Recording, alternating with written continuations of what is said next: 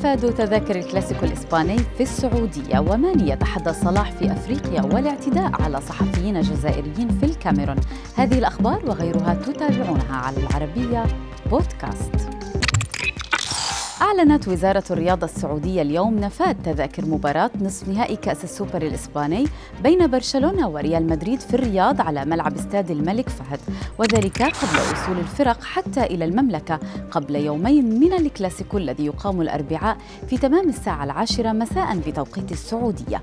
نادي ريال مدريد كتب على صفحته على تويتر اشتقنا لأحبائنا في السعودية فيما وثق نادي برشلونة صور لاعبيه في المطار أثناء توجههم إلى الرياض في فيديو نشره موقع الاتحاد الأفريقي لكرة القدم تحدى النجم السنغالي ساديو ماني زميليه في ليفربول محمد صلاح لاعب منتخب مصر ونابي كيتا قائد منتخب غانا قائلا مرحبا صلاح. مرحبا كيتا. أتمنى لكم التوفيق في أمم أفريقيا.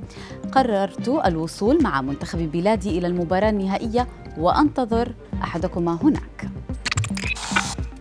أفادت وسائل إعلام جزائرية بتعرض مجموعة من الصحفيين لاعتداء بأسلحة بيضاء في مدينة دوالة الكاميرونية وإصابة اثنين منهم بجروح ممن يغطون مباريات كأس أمم أفريقيا المقامة حاليا في الكاميرون وذلك أثناء خروجهم من الفندق الذي يقيمون فيه. وأشار الخبر إلى أن المعتدين سلبوا الضحايا كافة ممتلكاتهم بما فيها جوازات السفر. يهتم محترف الشباب السعودي إيغور بعلم الأديان هذه الفترة. وقام اللاعب التشيلي بنشر تغريدة مترجمة إلى اللغة العربية كتب فيها لقد أكملت رحلتي في الكتب أو في الكتب المقدسة منذ وصولي إلى شبه الجزيرة العربية.